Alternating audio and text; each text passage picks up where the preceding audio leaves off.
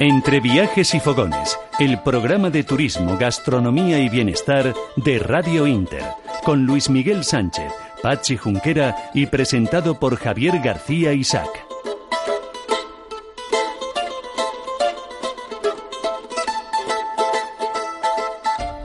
Pues muy buenas tardes, un domingo más, ha llegado el momento de relajarnos, ha llegado el momento de viajar con los sentidos y vamos a, en estos 60 minutos por lo menos le prometo que entretenimiento, nada más. Eh, yo creo que con eso es suficiente después de la semanita que llevamos, después del gobierno, después de tantísimas cosas, ha llegado el momento de relajarnos. Creo que ustedes se lo merecen y nosotros también.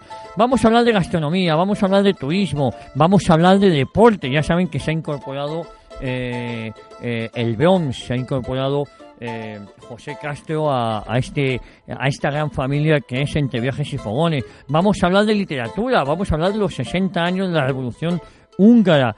Bueno, mm, de esto y de mucho más en los próximos 60 minutos.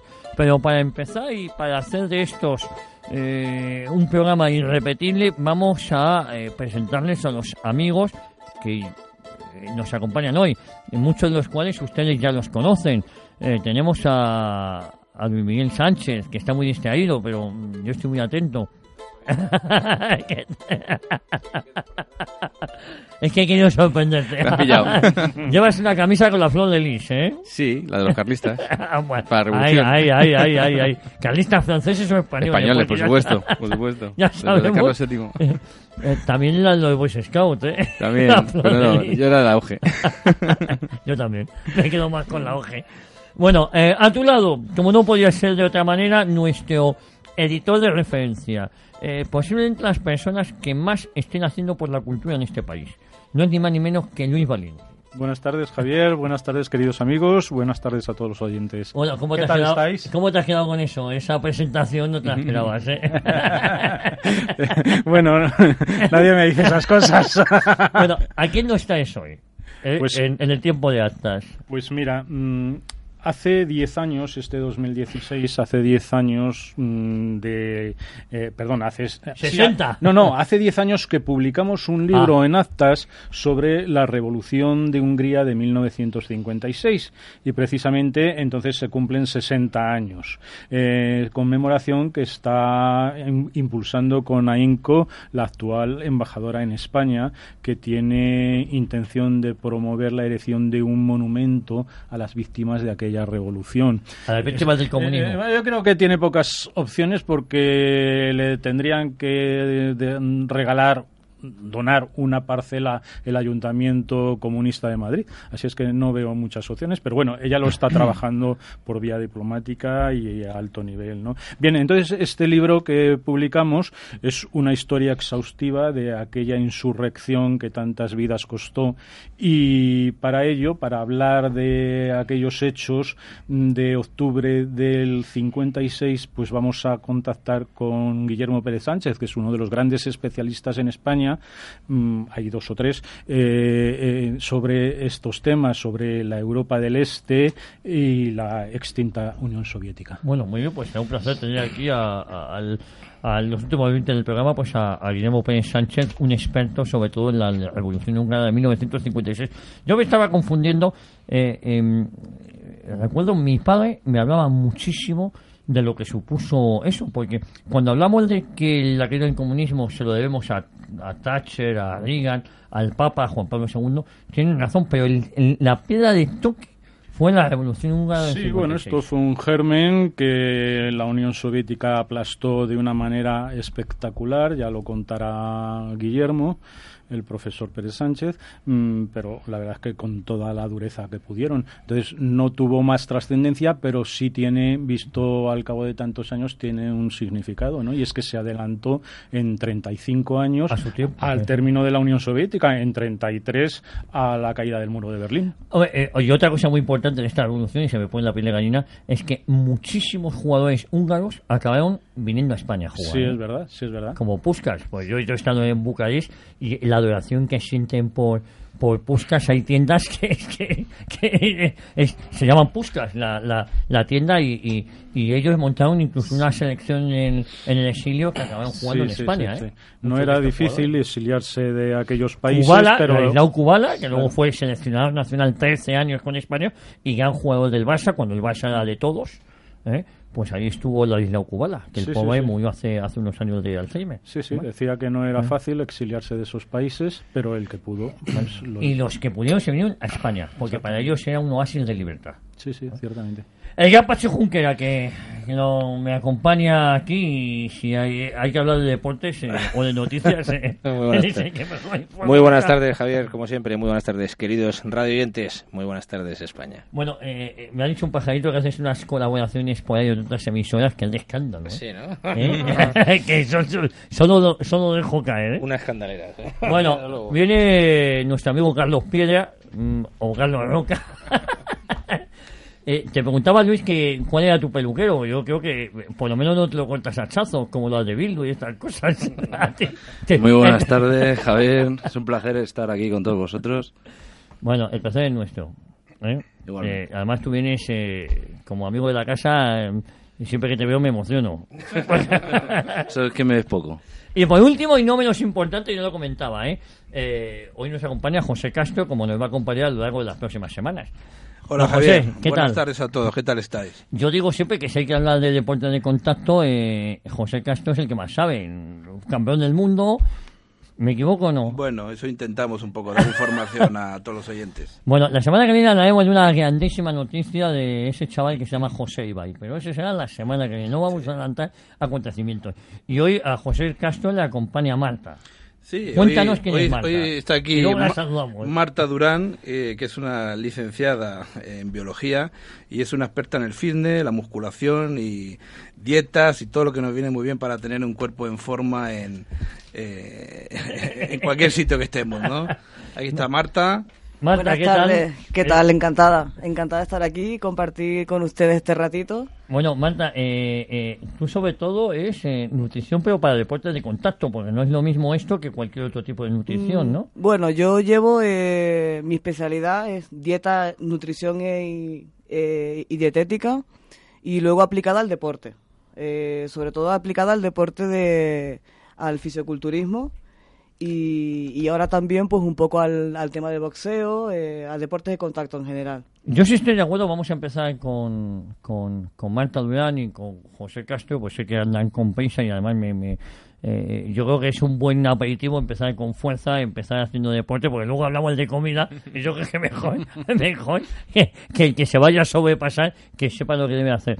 Eh, eh, Marta, eh, ¿hay mucha diferencia entre este tipo de deportes de contacto, eh, que tú eres experta en nutrición, Sí. o otro tipo de deportes que a lo mejor la alimentación es de otra manera? o Bueno, en la nutrición en el, en el deportista en general eh, se requieren eh, pues aportes calóricos, eso lo sabe, ¿no? Eh, bueno, la, la Mm. población. El tipo de nutrición, el tipo de dietas que se llevan a cabo del día a día del deportista es distinto Mm. del tipo de nutrición o dieta que puede llevar una persona normal sedentaria, ¿no?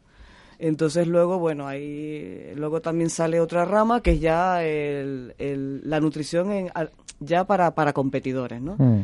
En este caso, eh, para competidores de deportes de contacto, que es mi, el, tema que me, sí. el tema más que estoy llevando ahora. Eh, por supuesto, se requiere Ot- una- otro- ot- otro tipo de, de valoración nutricional. ¿Y tú qué recomendarías? Por ejemplo, hay un jovencísimo campeón que es José Ibai. Hmm. Eh, si tú le tuvieses que guiar, Sí, ahí va y le estoy llevando yo todo tú- el tema de, de nutrición. pues tú, tú ya qué le le tengo ahí dándole recomiendas? caña. ¿Qué, con- qué le recomiendas para que no se pierda? Es decir, ¿cuál es la vida Bueno, mira. normal de este chaval? Claro, el tema de, de Ibai, por ejemplo, eh, es una Digo dieta... para poner un ejemplo que yo creo que es un ejemplo es una, válido, una ¿no? dieta, por ejemplo, eh, pues que, que, que, que no pierda fuerza en el entrenamiento, eh, que no merme su, su rendimiento eh, a la hora de entrenar. eh, un- una dieta basada en eso, ¿no? Está calculada. Mm. ¿Y eso To- qué hay que con- tomar? Con cálculos, con su número de calorías, su número de macromoléculas, lo que él necesita para su día a día, ¿no? ¿Y, y, y qué recomendaciones le darías? Es decir, por ejemplo, mm, un día normal, ¿qué desayuna, qué come y qué cena? Sí, por ejemplo, él- Ibai. sí, ¿Qué, me ejemplo, recomendarías a mí? Yo quiero sí. ser como Ibai ¿eh? Él, por ejemplo, 40 pues, años más. pero- Sí, tiene. él tiene, pues, por ejemplo, el tema de los hidratos de carbono, eh, muy importante en todos los deportistas. Sí, En este caso, más todavía. claro, yo tomo Porque- hidratos y son dos kilos más el fin de semana. ¿Qué puede ser un hidrato de carbono, Marta, por ejemplo, una comida normal, Sí. normal que tengamos en un día? Por ejemplo, en, una, en el deporte tan aeróbico como el que está llevando Ibai, por ejemplo, ¿no? Eh, él, por ejemplo, se desayuna pues su- sus copos de avena, Ujú. eso es pa- para empezar. Vale.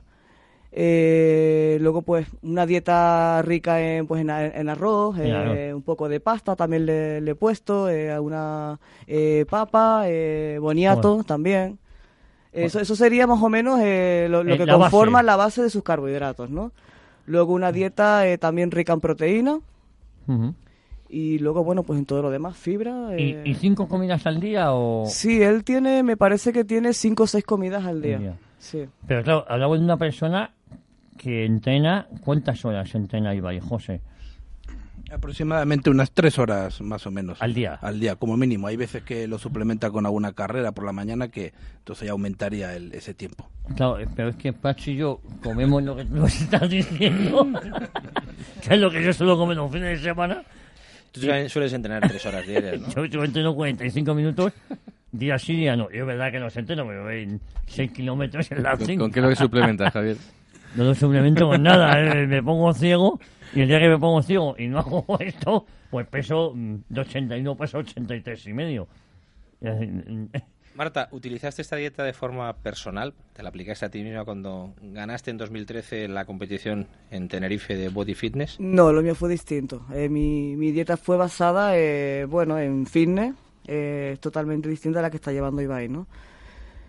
Eh, siempre pues se tiene una base, más o menos la base podríamos partir de la, de la misma base de, de- de calorías, pero cuando ya se va acercando una competición ya son distintos.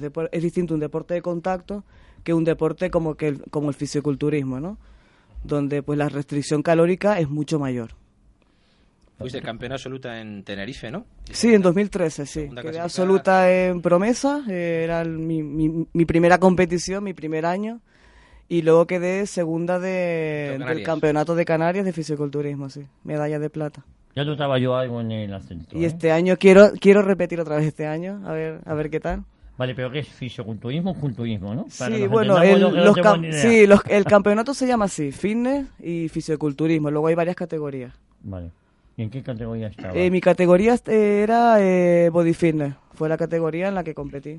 ¿Y cuál es la diferencia? Eh, eh, tú imagínate que estamos, estás hablando para, para retrasados como soy yo. No, no, en este sentido. eh, eh, ¿O qué pesos o cuál es la diferencia?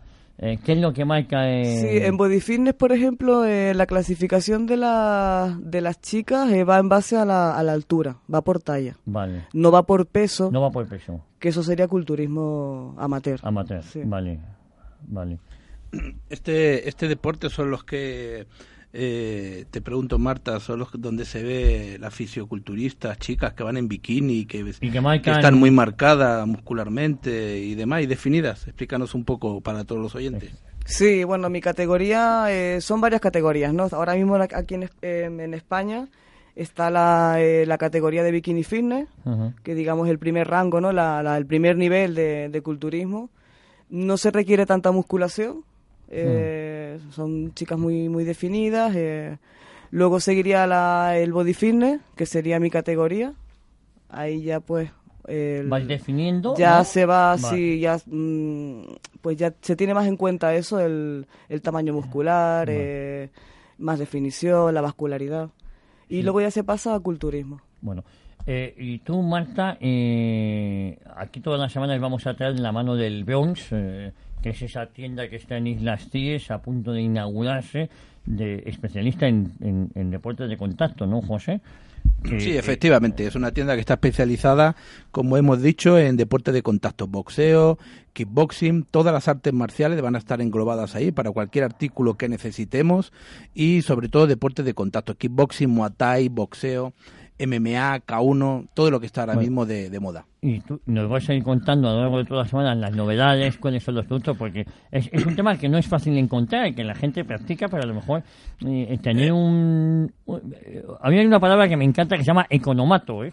que significa encontrar de todo en una tienda como la vuestra. Efectivamente, eh, hay mucha gente que le encanta las artes marciales, que le encanta el deporte de contacto, que le gusta el boxeo eh, y que quieren comprarse un pantalón, un chándal, que se identifiquen, un guante de boxeo, eh, una protección para la pierna. Entonces va a ser una tienda, almacén, donde se va a vender a mayoristas y cualquier ciudadano que quiera tener en su casa algo para poder practicar deporte.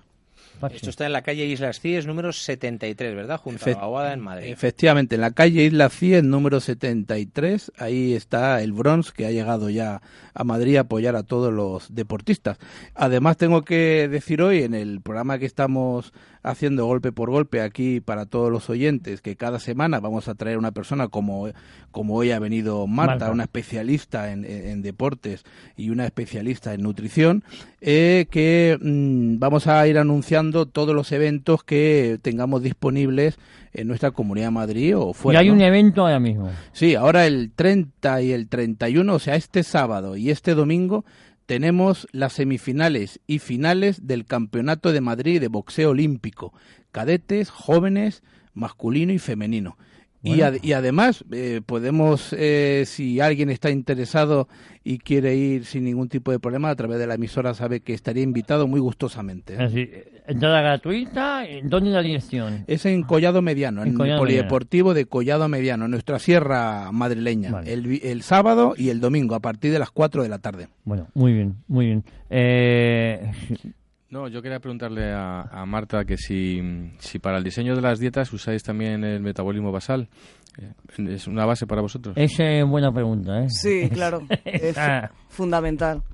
Se basa, se, se parte de, de eso, de, de ese cálculo de, de, de calorías y luego, bueno, eh, mediante una fó- un fórmula, hay, hay muchas fórmulas, ¿no? Para el, Para el metabolismo el basal. metabolismo basal y luego el cálculo de, cal- de las calorías que, que el deportista necesita al día en función de, de su entrenamiento, ¿no? Como por ejemplo el caso de Ibai, pues un día a lo mejor puede entrenar tres horas, otro día dos, entonces se van ajustando.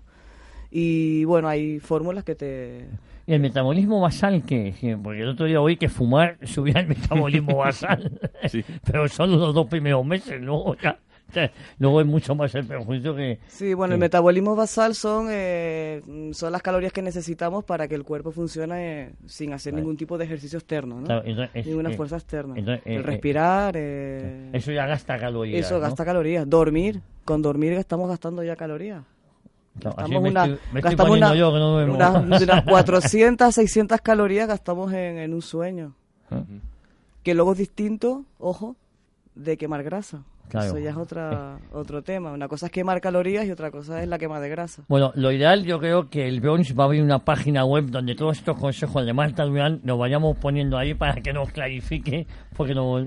Efectivamente, y además que se aprende mucho día a día. Y no solamente, yo pienso que eh, incluso en este programa no es eh, solamente la nutrición importante para el deportista, ¿no? sino para cualquier ciudadano de a pie, que saber que comer una ensalada, un filete de pollo, o un buen entrecot en un buen restaurante, ¿eh? o una copita de vino. Creo que todo esto es muy importante. Si todos supiéramos de, de nutrición, estaríamos mucho más saludables, ¿verdad, Marta? Claro, y además Sí, efectivamente. a- quemarlo, ¿no? Estamos hablando del tema del deporte, ¿no? De la nutrición apli- aplicada al deporte, pero es que se tiene que aplicar a un ciudadano normal, Normal. y corriente, sedentario, que tenga sus pautas alimenticias y, y que sea basado en una dieta sana, saludable, eh, y para evitar, pues, enfermedades de tipo Y Marta, cardíacas, obesidad, No- diabetes, no, cualquier dieta vale para todos. No, por supuesto. Todas las dietas son basadas en el metabolismo de la persona, cada uno. de cada uno, en la biología de cada uno. Es Entonces, decir, bueno. un deportista, por ejemplo, a mí me dicen, no, intenta comer proteínas, pero claro, yo tengo el colesterol altísimo y la proteína me sube el colesterol. Eh, y además el el- la proteína es verdad que te deja un poquito sin fuerzas, ¿no? Claro, la proteína eh, se usa siempre... Exclusivamente proteínas. Sí, claro, la, ¿no? la proteína, eh, la cantidad de proteína diaria para un deportista son unos 2 gramos de por, por kilo corporal al día, ¿no? Vale. Lo que pasa que eso va en función, ya te digo, de la intensidad también del entrenamiento que tenga. Se puede subir o se puede bajar un poquito. Mm. Está claro que si esa proteína, esos aminoácidos no se metabolizan en el cuerpo, pues o se excreta eh, mediante Mm. la orina o también se puede convertir en, en tejido adiposo. Así que no es... eh, No es porque comas 10 claras de huevo te va a crecer Eh, más el músculo. O sea, eso eso, eso es. tiene, son unos cálculos Vale. que van en función de tu peso, de tu función, de, de tu biología, ¿no? Eso es lo que, lo que calculamos en, en la escuela. Pues ya sabes, Javier, aprender un poquito, ¿eh? Lo de las 10 caras de huevos que te comes tú.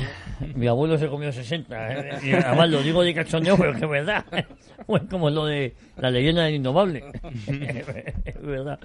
Oye, pues ha sido un placer, eh, Marta Durán, tenerte aquí. mío, sí. Eh, es la eh, nutricionista de referencia de, del Bronx, de esa tienda, Pachi, que ha llegado a Madrid y que está en Islas Cíes. Número 73, junto Número a la Vaguada 73, en Madrid. junto a la Vaguada, pues. Eh, estamos deseando irnos a esa tienda y empezar a hablar de los productos y de los deportes de contacto, que además eh, en el Bronx también te recomiendan las mejores escuelas donde uno puede practicar cualquier tipo de deporte de contacto, ¿no? Efectivamente, ahí estamos para indicar a todo el mundo que quiera saber sobre artes marciales y deportes de contacto. Desde aquí reivindicamos eso el deporte de contacto, ¿eh? Reivindicamos y todas las semanas vamos a traer aquí a, a Golpe- José golpe por golpe. Golpe por golpe en la sección, además me encanta, golpe por golpe en la sección de, de entre viajes y fogones de los deportes de contacto de la mano del León. Marta, ha sido un placer. ¿eh? Muchas Espero- gracias, el placer es mío. Además tienes un acento precioso, ¿eh? Gracias. Si la gente te viera... Sí, sí, sí. Se No se va además, él. la Ya llevo ¿eh? muchos, muchos años viviendo en Madrid, no, el acento sigue ahí. No, no, el acento no se te va, Sí, ¿eh? sí, y, que, y que no se vaya. Eh, José gracias. Casteo, eh, el gran campeón y padre de campeón.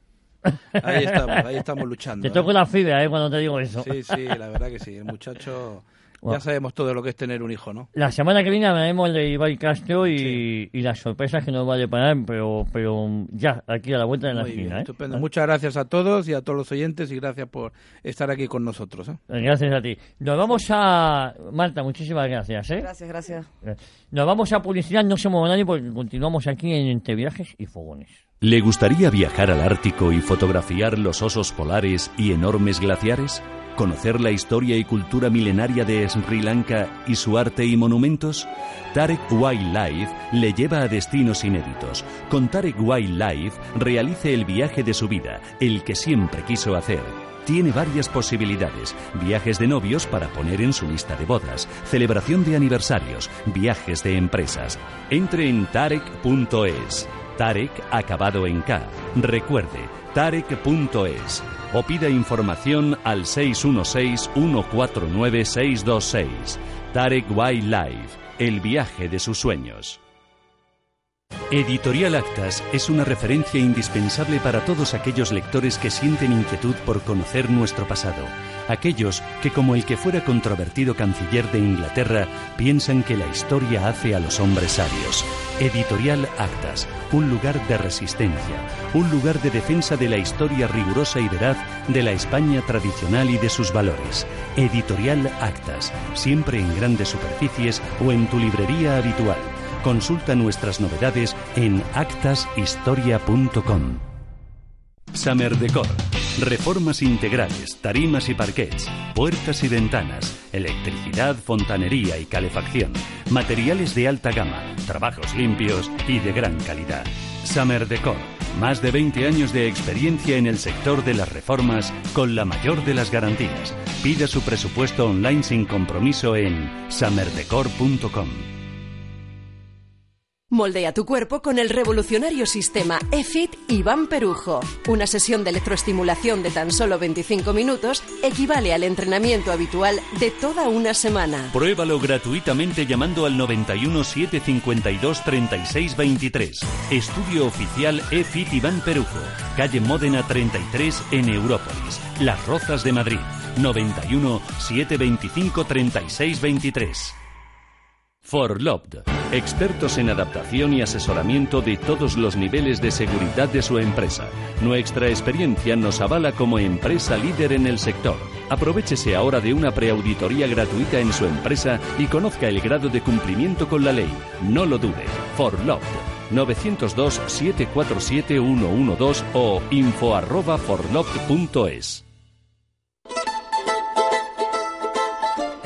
Ya estamos de vuelta. La verdad es que aquí eh, nos tenían que pagar por, por hacer el programa, ¿eh? Porque nos pasamos de maravilla. y todos nuestros oyentes, que son legión, también lo pasan bien. El otro día una oyente nos preguntaba, eh, claro, eh, son cosas para nota que yo he tenido que acudir a, a- a- Santi, a, a, Guille, a nuestros técnicos, pues me decía, una canción que pusiste después de viaje de cita con la historia que era del. Hey You y tal. digo, y me preguntan a mí, digo, yo no tengo ni idea. Bueno, hoy lo hemos resuelto, eh, bueno, lo resolvimos la semana pasada y me han mandado un email. Soy súper eficaz en lo de Radio Inter. Y no es mérito mío, porque yo le he preguntado a todos los técnicos del mundo mundial y lo han sacado, ¿eh? ¿Y quién era? No tengo ni idea. Era un tal Wilson Packet o Packet Wilson o... no, no sé. Hey Jude, Es Hey. esta la canción. don't make it bad.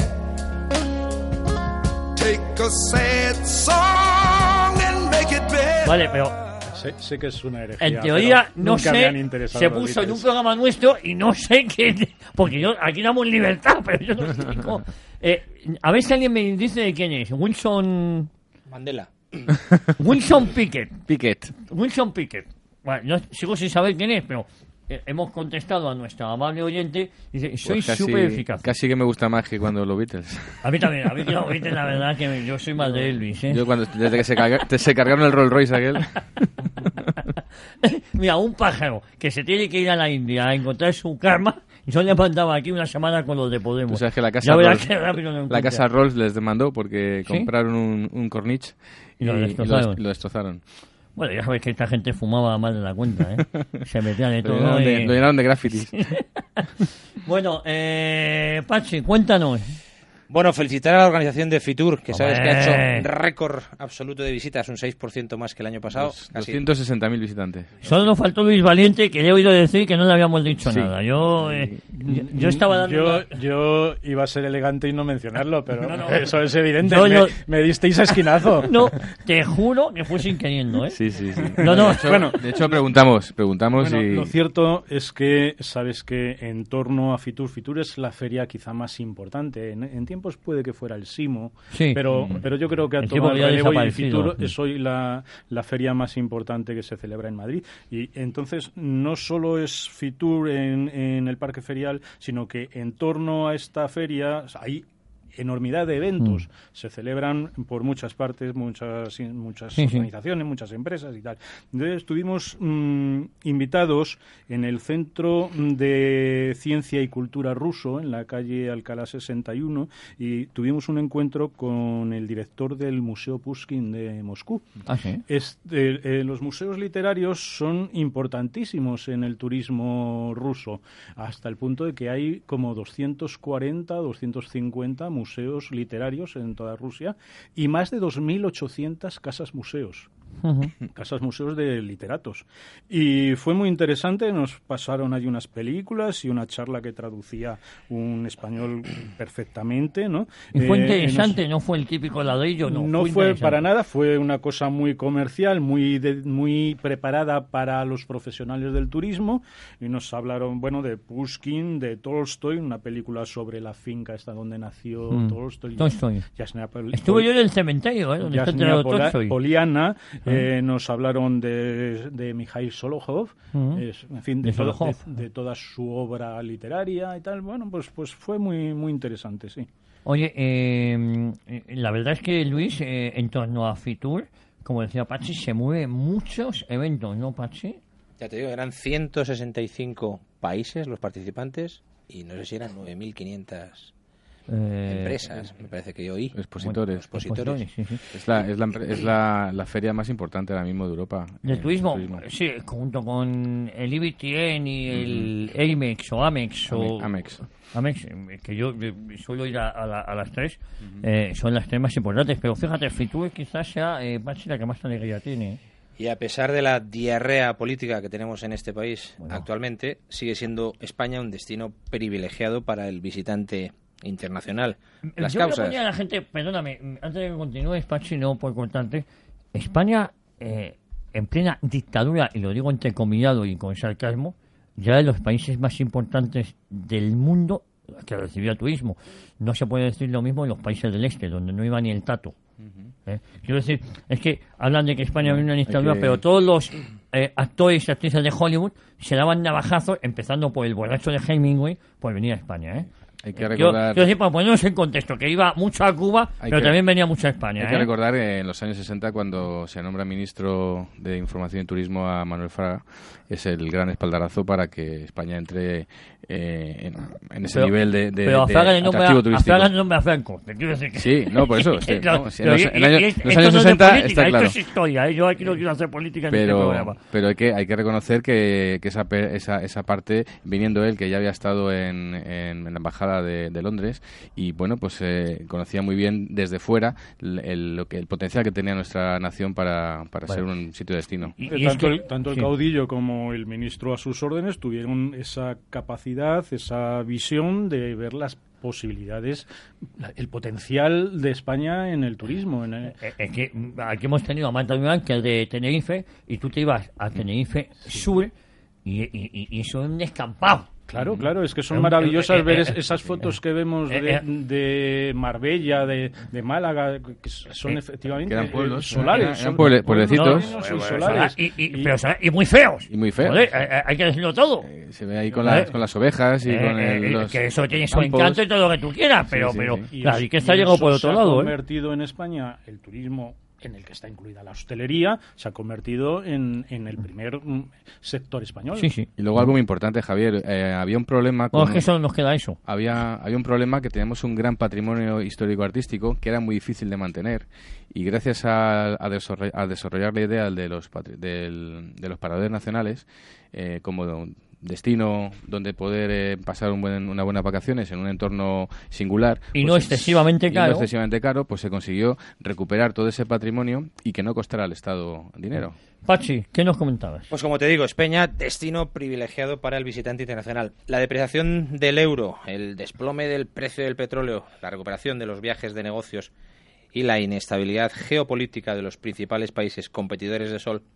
y playa han impulsado a España para conseguir un nuevo récord histórico en la llegada de visitantes internacionales. Bueno, eh, tú y yo, Pachi, este, hemos estado en Egipto. Eh, bueno, tú te Ah, no, pusiste malo esa yo no- semana. yo no fui. te pusiste malo. Pagaste el viaje, pero no Yo no me fuiste. puse malo, pero no fui. Te dieron esquinazo. aquí ha habido mucho, mucho gimnasio últimamente Eso, eso lo contaremos Seis un mil día. pavos de viaje y no fui. no.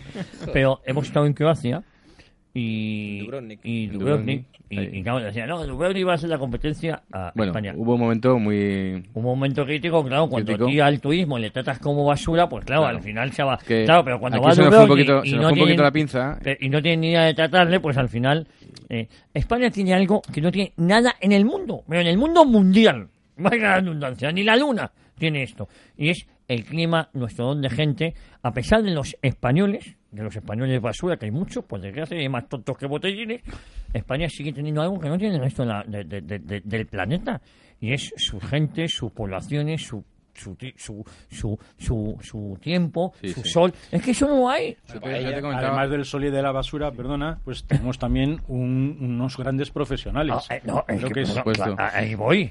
Eh, que, que dan mil vueltas. creo que porque es encomiable, ¿no? La Tú- labor que hacen. tú, tú has- yo conozco, entre comillas, gran parte del mundo. Y al final me están atendiendo en Texas, o en Washington, o en Nueva York, o, o, o, o- o donde tú me digas, o en México. Digo, macho, mm, es que ni a la sola de los zapatos de a un tío que se dedica a la hostelería a un camarero para que nos español. Es que ni a la sola de los zapatos. Está claro, Sí, sí. está claro. Yo lo vi, vamos, cuando yo conocí Dubrovnik recién acabada la guerra y, y realmente vi lo que fue en su momento. Era un destino sobre todo para italianos y para, y para rusos. Y el, el mo- el momento de la guerra de Yugoslavia nos benefició muchísimo porque todo ese turismo se vino para, para Mm. España. Y hubo un momento que pensamos, o se pensó que, que al acabar la guerra y, y el nuevo espaldarazo que se estaba dando a, a Croacia, pues ese turismo iba a regresar. iba a hacer nos iba, se iba a ir para allá otra vez. Pero realmente les hemos cautivado y ha sido, es- les está siendo muy complicado. eh. Pero fíjate, Luis me tiene razón. A pesar de las autoridades españolas, Mm. a pesar de la calamitosa gestión de los distintos gobiernos, a pesar de todo eso, a pesar de las tasas en Mallorca, en Barcelona, a pesar de todo eso, España, gracias a sus profesionales, como decía Luismi, es el destino favorito de los extranjeros. Y una vez que los conocen, de aquí no se marchan. Otra cosa pero- es que digan los ingleses que las Islas Canarias se van a hundir o que va a haber un gran tsunami, que tal. Y si hay un tsunami, lo único que se va por delante es Gibraltar. Pero hay algo con lo que no puede competir Croacia con nosotros, que son sus gentes y nuestro estilo de vida. O sea, Ah, nuestras gentes y nuestro claro, estilo de vida. claro. Yo creo que además del, además del sol hay que poner en la balanza también la gastronomía, que tanto Ah, bueno, ocupa, tanto tiempo ocupa en nuestro programa, ¿no? Y es que mm, es impresionante mirar, eh, coincidiendo con, con Fitur, pues el grupo Otusa mm, organizó una muestra gastronómica del grupo Otusa, edición 2016. Tengo aquí un folleto que, que editaron. Y es impresionante este grupo, propiedad de un gallego, aunque está la sede la tienen en Barcelona, la sede social, pero es de un propiedad de un gallego. Y creo que tienen más de 2.000 hoteles ahora mismo en explotación. Otusa. Eh, eh, organizaron una muestra gastronómica en donde está el Hotel Eurostar de las Torres de, Eh, del Paseo de la Yo fui de los Castellana. primeros en, en, en conocer ese... Ese hotel. Mm, Yo Ese hotel. eh, quedé encantado. La verdad es que tuve oportunidad de asistir, invitado por la empresa Unión Madrid-París, Ah. de nuestro amigo Felipe del Campo. Ah. Y, y allí mm, los principales de sus hoteles mm, hacen una muestra de cocina que es espectacular, todo, unas cosas maravillosas. y, y que muestran a los profesionales, a los que, que eran los que acudían a este evento, pues la oferta, la oferta gastronómica. A pesar de, a pesar de, los profesionales de España de la hostelería no nos gana nadie. Y eso no tiene nadie. Independientemente del clima, ¿eh? yo hablaba del, tiempo- del clima, es que no nos gana nadie. Eh. Sí, no, quería decir que ya que no lo dices tú, que creo que tuviste una actuación destacada en, en Fitur, Hombre. como director de comunicación de, de IPTA, Sí, y sí, sí. fuiste un moderador estupendo, te lo, te lo digo de corazón, Sí. porque, porque manejar esa situación a esas horas A esas horas que la gente eh, estaba que la pensando gente en está pensando en un, co- un cóctel que hay a continuación y que ya son las, pues, Sí. las dos de la tarde, ¿no? Pues, pues fue una moderación estupenda y Te lo agradezco, era, Luismi. era un congreso de Eh, travel managers. Era, era el Congreso de Travel Manager de España, que es el Congreso de ICTA, se celebró en, en Fitur el viernes a las, bueno, desde las 9 de la mañana hasta las 4 de la tarde. Un maratón mañanero. Y, y me tocó lidiar con Risk Management, que me- son palabras que odio profundamente, en el fondo es la Director gestión de riesgos. La, la gestión del riesgo en los viajes y, y la cosa salió bastante bien con, con cerca de 400 personas con, Sí. con, con primeros Y además, un, tema muy importante, sobre todo en estos momentos que estamos viviendo situaciones muy convulsas en el mundo, en sitios de destinos de turísticos como puede ser Túnez o puede ser eh, Turquía y donde, Egipto. donde- Egipto, donde te puedes encontrar con situaciones que la gente antes no pensaba y que ahora pues tienes que llevar un respaldo de un seguro importante y una buena agencia de, de viajes que en un momento dado eh, puedas acudir a ella y, y- y no te veas abandonado, ¿no? Pero, eh, Pachi, eh, en Fitur hemos hablado mm, turismo, gastronomía, destinos, eh, ha habido una mezcla de todo, expositores. Es decir, mm, has un ejemplo de, de, de, Gin tonics. de bien hacer mucho gin tonic en, en los amigos de Eurostar. Nos han invitado mucho gin tonic. ¿Cómo se llama la, la ginebra? Eh, Hendrich. Hendrix. Había mucho pepino, demasiado gazpacho, sí. eh, eh, Pero como decimos, el turismo vuelve a ser la locomotora de la economía española en 2015. El PIB turístico creció un 3,7% y el sector fue el principal generador de, de empleo. de empleo. Eh, Carlos, ¿tú eres muy de turismo, muy de viaje o no? Yo sí, estoy muy de viaje. No, no, ya, ya. Se pasa el día viajando aquí, amigo. Un destino. Un destino, el fin de semana próximo voy a ir a, a Oporto. Ya Ay, os contaré. Tú repites ahí, mi ¿eh? Que ya- no, en Oporto no, en Oporto. O bueno, fue Lisboa la última vez, ¿no? Lisboa he estado varias veces y bueno, ya en otros viajes, he- en otros programas de viajes, ya he comentado, pues es una ciudad encantadora, pero bueno, ya hablaré de, de Oporto, a ver qué me encuentro. Oye, Luis, ya hablamos ayer suficientemente, no, Luis y tanto Luis, del el giro que han dado los portugueses al cabo de dos meses. han elegido a un presidente conservador, ¿eh? Bueno, eh, han visto, han visto las orejas. Bueno, yo creo que son, son inteligentes los, los lusos, ¿eh?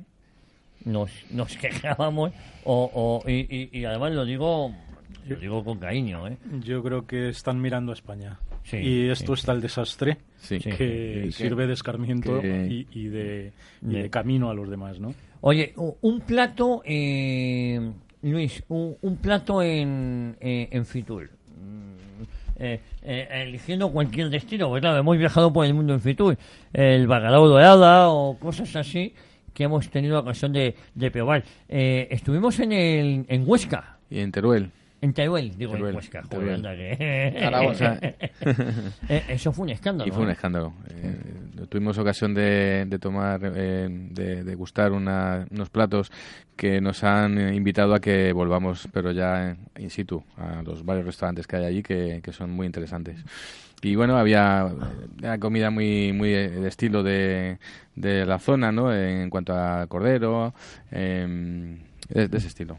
Bueno, pues sí, testigo, porque cuando Sí. llegamos nosotros ya no había nada. Dos Eh, pastas nos comimos. eh, Jamón, ya sabéis, el, ja- el jamón de Teruel, eh, embutidos. Había una variedad importante de embutidos y Estaba luego mi pues, amigo Javier Gallego, que estuvo Sí. muchos años en esta casa. El periodista Javier Gallego, yo creo que ahora está en Antena 3. Con, Luego, luego nos pusieron unas, TV. nos pusieron unas judías chiquititas eh, que estaban hechas ahí con O pusieron, no pusieron, sí. Sí, sí, no había llegado vosotros todavía. No. Y o- o pusiste testigo. Luis, un plato. Bueno, ya os he dicho antes que no pude pasar por Fitur, pero en la muestra gastronómica de El Otusa USA, pues sí. tuve oportunidad de probar mm, platos berlineses, eh, platos de... Pero algo que no sea goulash. Porque todo goulash. Mm. eh, Gulags, gulags. Pues tenían unos patés de carne, unas cosas estupendas. Eh, el bacalao en el stand del hotel, de su hotel en Lisboa. Eh, era exquisito. Mm. El cochinillo asado mm, de, de los castellanos. Mm, bueno, Y todo eso lo teníais en, en, en, en este evento fuera de Fitur, ¿no? Sí, en sí, este sí, hotel. sí, sí, sí, sí, Una muestra extraordinaria, sí. Y esto se Eh, hizo en las eh, torres. pescados y en pescados de Cantabria, pul- eh, pulpo de, de Galicia. O sea, la oferta era enorme porque pretenden precisamente llevar lo más representativo de cada región donde tienen un hotel, ¿no? Bueno, aquí nos dio un poquito de ginazo Luis también, ¿eh? Sí, yo eh, no había- es que aquí nos hemos dado el lo que, esquinazo lo todos. que pasa ¿eh? es que estaba aburriéndome en casa y dije, pues... Como no me han llamado esto, me voy, me voy al otro lado. Hubo una desconexión, porque Patching no vino el viernes. Y tú sabes, yo me- dando la charla. Aquí Yo ha me- habido sí, sí, una yo me- me, desconexión. escapé en el último momento el viernes. bro- bromas aparte, lo, que, lo, lo importante creo que es cubrir muchos espacios Sí. para poder informar Hombre, bien a nuestros claro, aquí somos un equipo y, y- igual que el amigo Carlos se va a Y no nos lleva ninguno y, no- y nos contará lo que va a hacer la semana que viene nos dirá cómo se lo ha pasado Luis y yo en Fitur Pachi desapareció en combate y tú en Notursa pues tú qué hiciste pues debimos Tuve una comida de, de, de trabajo. De empresa. Socio de... De sus empresas de múltiples. de Málaga bueno. ¿Ganaste dinero? no La verdad es que puso no, pero por puso. ahora, por ahora no me costó. bueno, oye, por los tiempos que corren, yo lo firmo ahora mismo, ¿eh? Yo firmo salir a la calle que no me cueste poner. Yo eso te lo suscribo a ti, eso de pasar un día entero y no aflojar, eso es la eso es de, Si de- uno de verdadero echa nu- maestro, ¿eh? Si uno echa números al final del día, bueno, hoy me ha costado 50, 60. Yo- y si divino mi sueldo en, en los días que pasan, eh, salgo, el sal- salgo a palmar. ¿Tienes algo de, muy rápidamente, bueno, tenemos que ir con el editorial Actas a hablar, eh, a, a- hablar de la revolución húngaro con Guillermo Pérez Sánchez, que parece tío tuyo. Tú eres Sánchez Pérez, este es Pérez Sánchez. Pero no tenemos nada que ver con Pedro Sánchez, que coste. No, por favor. Sánchez Castejón, ya ayer, sabéis. Ayer nos contaste la vinculación que tenía con ese gran legionario que fue su abuelo. abuelo. ¿Eh? Eh, háblanos algo Último, de... último dato sobre la procedencia de los visitantes que vienen a España entre enero y noviembre. Ya te digo el porcentaje del año anterior. Principalmente los británicos, casi 15 millones de, de ingleses ingleses? vienen por aquí. 10 de Eh. franceses, casi 10 de alemanes, casi 5 de países nórdicos, casi 4 de italianos y un millón y medio de estadounidenses. Yo te digo, y sin faltar a los ingleses, yo me libre, porque yo a Londres voy, a Inglaterra en general, pero Londres, Londres y Dover a mí me vuelven loco, eh, efectivamente, me encantan. Eh, no hay nada, pero aquí viene mucho macutero. No, no inglés, viene macutero de todo tipo. Nos vamos a publicidad porque tenemos que hablar con Guillermo Pérez Sánchez. Editorial Actas es una referencia indispensable para todos aquellos lectores que sienten inquietud por conocer nuestro pasado. Aquellos que, como el que fuera controvertido canciller de Inglaterra, piensan que la historia hace a los hombres sabios. Editorial Actas, un lugar de resistencia, un lugar de defensa de la historia rigurosa y veraz de la España tradicional y de sus valores. Editorial Actas, siempre en grandes superficies o en tu librería habitual. Consulta nuestras novedades en actashistoria.com. Summer Decor.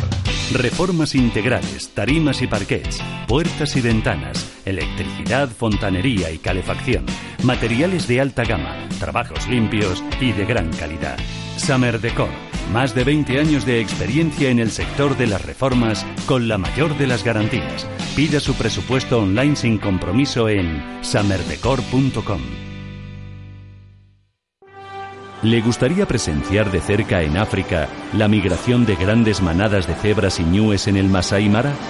¿O prefiere admirar el lujo y fastuosidad de Dubái y fotografiar la ciudad desde la planta 124 de la torre más alta del mundo?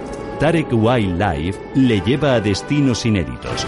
Con Tarek Wildlife realice el viaje de su vida, el que siempre quiso hacer tiene varias posibilidades. Viajes de novios para poner en su lista de bodas, celebración de aniversarios, viajes de empresas.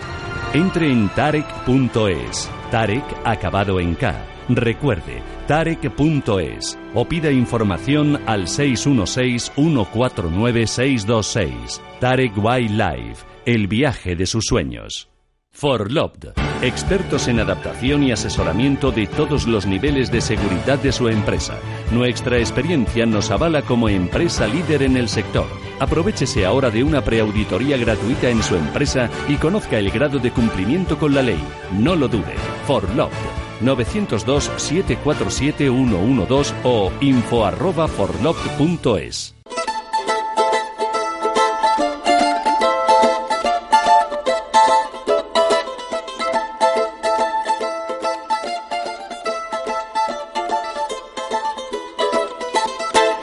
A, a don Guillermo Pérez Sánchez, que, mm, como todos ustedes saben, don Guillermo Pérez Sánchez eh, es experto en, en bloque del este y sobre todo en hablarnos de la revolución de Hungría de la que se cumplen ahora eh, 60 años, ¿no?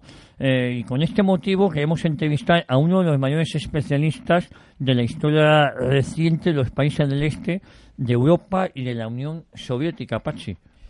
Don Guillermo Pérez Sánchez, doctor en Historia Contemporánea con premio extraordinario y catedrático de Historia Contemporánea de la Universidad de Valladolid, especializado en la historia reciente de los países del este de Europa y de la antigua Unión Soviética, autor de numerosos trabajos de investigación y varios libros sobre estos temas, entre los que se encuentra el publicado en el año 2006 junto a Ricardo Martín de la Guardia e Itzvan Silavci por la editorial Actas, La batalla de Budapest, historia de la insurrección húngara de 1956. Bueno, don Guillermo, muy buenas Hola. tardes. Hola, muy buenas tardes. ¿Qué tal? ¿Cómo estamos? Estupendo, muy bien. Feliz año nuevo para todos. Eso. esta primera ocasión que tenemos para de, hablar. De saludarnos. Bueno, Eso usted escribió eh, un libro hace 10 años, justamente, eh, muy interesante, de Editorial Acta, ¿no? Eso es, efectivamente se cumplían los 50 años de la insurrección húngara que luego dio lugar a la revolución húngara truncada por la actuación militar soviética entre finales de octubre y primeros de noviembre del año 1956. Ahora se van a cumplir 60 años de aquella efemérides fundamental. Bueno, a mí me gustaría eh, preguntarle, eh, porque hoy, eh, eh, al, al hilo de esta efeméride, eh, ¿qué pasó en Hungría en, en octubre del 56 y, y, qué, y qué antecedentes tuvo, sobre todo? Bueno, lo que hay que decir y hay que contar primeramente es que justamente Hungría venía sufriendo una dura dominación soviética desde el final de la Segunda Guerra Mundial. Esa situación llevó además a que Hungría fuera espejo y crisol de la actuación soviética eh, para a través de la base del sistema frente populista que inventó la URSS en el año 34 y que lo reactivó después de la Segunda Guerra Mundial, paulatinamente fuera dividiendo y eliminando a los partidos políticos que no eh, seguían las soviéticas hasta que eh, el, partido comunista que se refunda con la unificación eh, forzosa del Partido Socialdemócrata húngaro se hace definitivamente con el poder, destacando además el dirigente estalinista húngaro Matías Rákosi como el hombre fundamental. Entonces, eh, se puede usted imaginar que a partir del año 45 y sobre todo del año 47 en el que los comunistas al calor del ejército rojo eh, se van a hacer con el poder en, en, Hungría a través de lo que los expertos llaman la táctica del salchichón, es decir, eliminar a los grupos políticos que no se mostraban dispuestos, eh, porque además evidentemente tenían apoyo popular a seguir las directrices soviéticas, pues a eliminarles de la vida pública para que paulatinamente el Partido Comunista se hiciera con el poder. Ello supuso efectivamente aplicar las prácticas eh, soviéticas totalitarias, eh, abrir el gulag para los opositores y sobre todo evidentemente llevar a cabo una política económica que beneficiaba exclusivamente a la Unión Soviética eh, y era tremenda para el propio pueblo húngaro eh, teniendo en cuenta también que se va a ver muy afectada la política eh, agraria. Bueno, todo ello crea un caldo de cultivo tremendamente contrario a la Unión Soviética de tal forma y manera que en el año 53, cuando muere Stalin, eh, sabe usted y saben sus oyentes que es uno de los hitos fundamentales en la historia de los países del este sovietizados, porque se va a dar una respuesta eh, popular eh, en la Alemania Oriental, en Hungría, en Polonia, en Checoslovaquia, a esa etapa de dominación absoluta de la Unión Soviética y la Unión Soviética tiene que intentar eh, capear esa eh, situación y ello llevará a que se produzca un cambio en Hungría y se llame a un eh, comunista de siempre, pero un hombre bueno fundamentalmente, eh, Nagy, eh, para ser el máximo eh, representante del pueblo húngaro en una situación de bicefalia que porque Inri Nagy va a estar al frente de el gobierno, pero Matías Rakosi eh, continúa al frente la Secretaría General del Partido Comunista. Por don, tanto, don, Guillermo, eh, Pachi Junquera le, saluda, encantado, un placer. Un placer. Eh, ¿Cuál es la importancia que hoy, 60 años después, se puede atribuir a, aquellos, a todos los hechos que nos está comentando?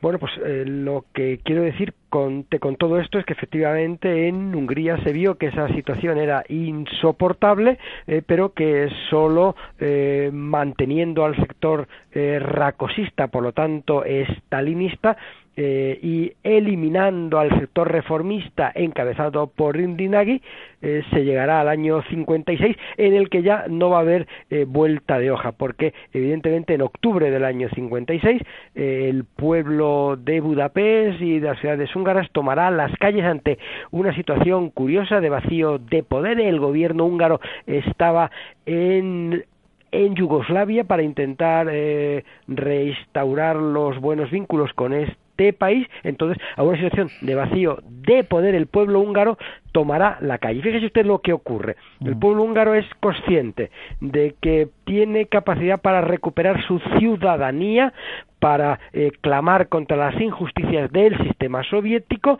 y en un momento determinado se dará un paso tremendo, el de la insurrección eh, armada en función de la actuación de la ABO, de la terrorífica policía política húngara, y ese paso paulatinamente dará lugar a una primera intervención soviética y luego eh, a que eh, Nagy al frente del gobierno, que era la base que tenía la URSS, eh, pretenda evidentemente eh, llevar al país por una senda de normalidad y sin embargo, engañado por los soviéticos, Imri Nagy dará dos pasos fundamentales que nunca antes se habían dado en la Europa del Este y que no se darán hasta el año 89, que es por una parte sacar a Hungría del pacto de Varsovia eh, solicitando, ¿verdad?, que Hungría fuera considerado país neutral, como lo había sido eh, justamente Austria, y al mismo tiempo eh, llevando a cabo una política que terminaba con el dominio del partido único y instauraba el pluripartidismo. Por lo tanto, el caso de Hungría, que es lo que me preguntaba usted, Pachi, creo recordar, Exactamente. es de fundamental importancia en esos tiempos. ¿Por qué? Porque Hungría puso eh, el pueblo húngaro puso contra las cuerdas al sistema soviético, puso contra las cuerdas la dominación soviética, puso contra las cuerdas el socialismo real de tipo soviético que había evidentemente eh, sido eh, terrible para todos los pueblos de la Europa del Este. Y solo el poderío militar soviético a la postre pudo efectivamente terminar eh, con la eh, actuación del pueblo húngaro. Por lo tanto, al pueblo húngaro se le debe el primero y más grande de los, de los intentos, evidentemente, de terminar con la dominación soviética impuesta, ¿verdad?, después de la Segunda Guerra Mundial y, sobre todo, adelantó lo que era el clamor que eh, se hará un, un grito en el año 1900 89. De ahí que se le deba al pueblo húngaro y a la insurrección húngara, evidentemente se le deba un gran eh, hecho trascendente que pudo cambiar a la Unión Soviética, a la Europa del Este y al mundo entero, porque pudo adelantar la caída del muro, es decir, el final de la URSS, eh, 30 años. Don Guillermo, buenas tardes. Luis Miguel Sánchez, encantado de saludarle. ¿Qué tal? Encantado. Un placer. ¿Qué significa Hungría entonces y ahora dentro del contexto europeo? Bien, esa es una gran pregunta, una pregunta fundamental, porque Hungría junto con Polonia eh, parece ser que para muchos es el Estado europeo díscolo de la situación de la Unión Europea políticamente eh, correcta, y yo creo que ahí se desenfocan enormemente las cuestiones, porque, primero, los países que están dentro de la Unión Europea antes del año 1989, incluso podemos decir antes del año 1995, que son todos países occidentales. Recuérdese que la última ampliación del año 95 eh, vincula a Austria, a Finlandia y a Suecia. A partir de ahí ya será la gran eh, situación que vinculará a los países del este. Pues bien, estos, con Hungría al frente, evidentemente eh, quieren mostrar sus propias eh, características vinculadas al proceso europeo, pero sin renunciar a sus raíces y a sus esencias propias, y eso parece que chirría con ciertos comportamientos políticamente correctos de la Unión Europea en su conjunto y de algunos países de la Unión Europea. El sacrificio de los países del Este, de Hungría en este caso en, su eh, dominación por parte de la Unión Soviética y que en estos países eh, el reaprendizaje de la democracia es una tarea evidentemente que lleva eh, tiempo. Eh, tengo en cuenta que ellos aplican aquello que dijo el gran historiador franco-húngaro François Feillo.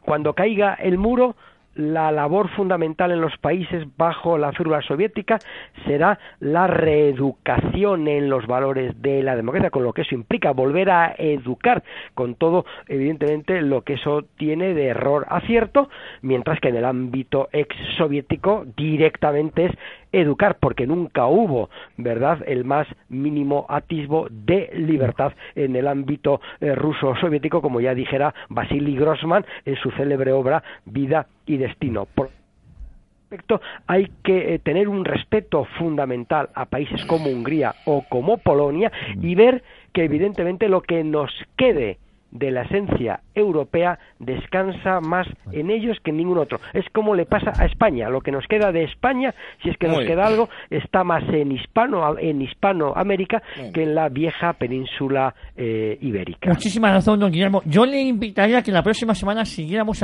charlando de esto porque nos ha usted con la miel en los labios y nos quedan muchos interrogantes todavía ¿Cómo no? que hablar de Polonia y sobre todo de la Revolución Húngara de 1956 y del magnífico libro que usted escribió hace 10 años. Desde aquí le mandamos un abrazo, sin antes decirle que por favor la próxima semana, si usted lo toma bien, le volvemos a contactar con usted y seguimos hablando de este Perfecto, cómo no, cómo no, porque creo que todos debemos honrar el esfuerzo húngaro y todos tenemos que mostrarlo a la ciudadanía europea, porque diré algo más cuando hable con usted el próximo día. Pues muchísimas gracias, don Guillermo. Desde aquí un fuertísimo abrazo. Muchísimas gracias por haber querido estar en estos micrófonos de Radio Inter en eh, Entre Viajes y Fogones. Abrazos fuertísimos y el próximo domingo un poquito más. Gracias, muy amable. Un abrazo muy fuerte. Eh, nos tenemos que despedir porque nos hemos quedado absolutamente enganchados. Miguel, muy un- rápido. pues un ya- agradecimiento especial a, a los responsables de cocina del, del stand de Aragón y en concreto a Pedro Tortajada, que nos atendió maravillosamente. Vale, pues a Pedro Tortajada le vamos a tener aquí en estos micrófonos. Luis Valiente, muchísimas gracias por esta magnífica entrevista que de tu mano de Guillermo Pérez Sánchez. ¿eh? Feliz tarde de domingo. La próxima semana más. Eh, Pachi Junquera. Fuerte abrazo España, unidad indivisible. Nuestro amigo Miguel eh, Carlos Roca. eh, Carlos Pie.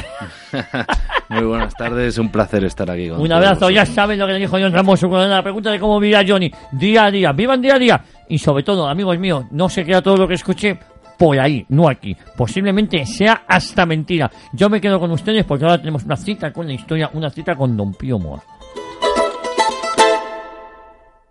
Editorial Actas es una referencia indispensable para todos aquellos lectores que sienten inquietud por conocer nuestro pasado. Aquellos que, como el que fuera controvertido canciller de Inglaterra, piensan que la historia hace a los hombres sabios. Editorial Actas, un lugar de resistencia, un lugar de defensa de la historia rigurosa y veraz de la España tradicional y de sus valores. Editorial Actas, siempre en grandes superficies o en tu librería habitual. Consulta nuestras novedades en actashistoria.com.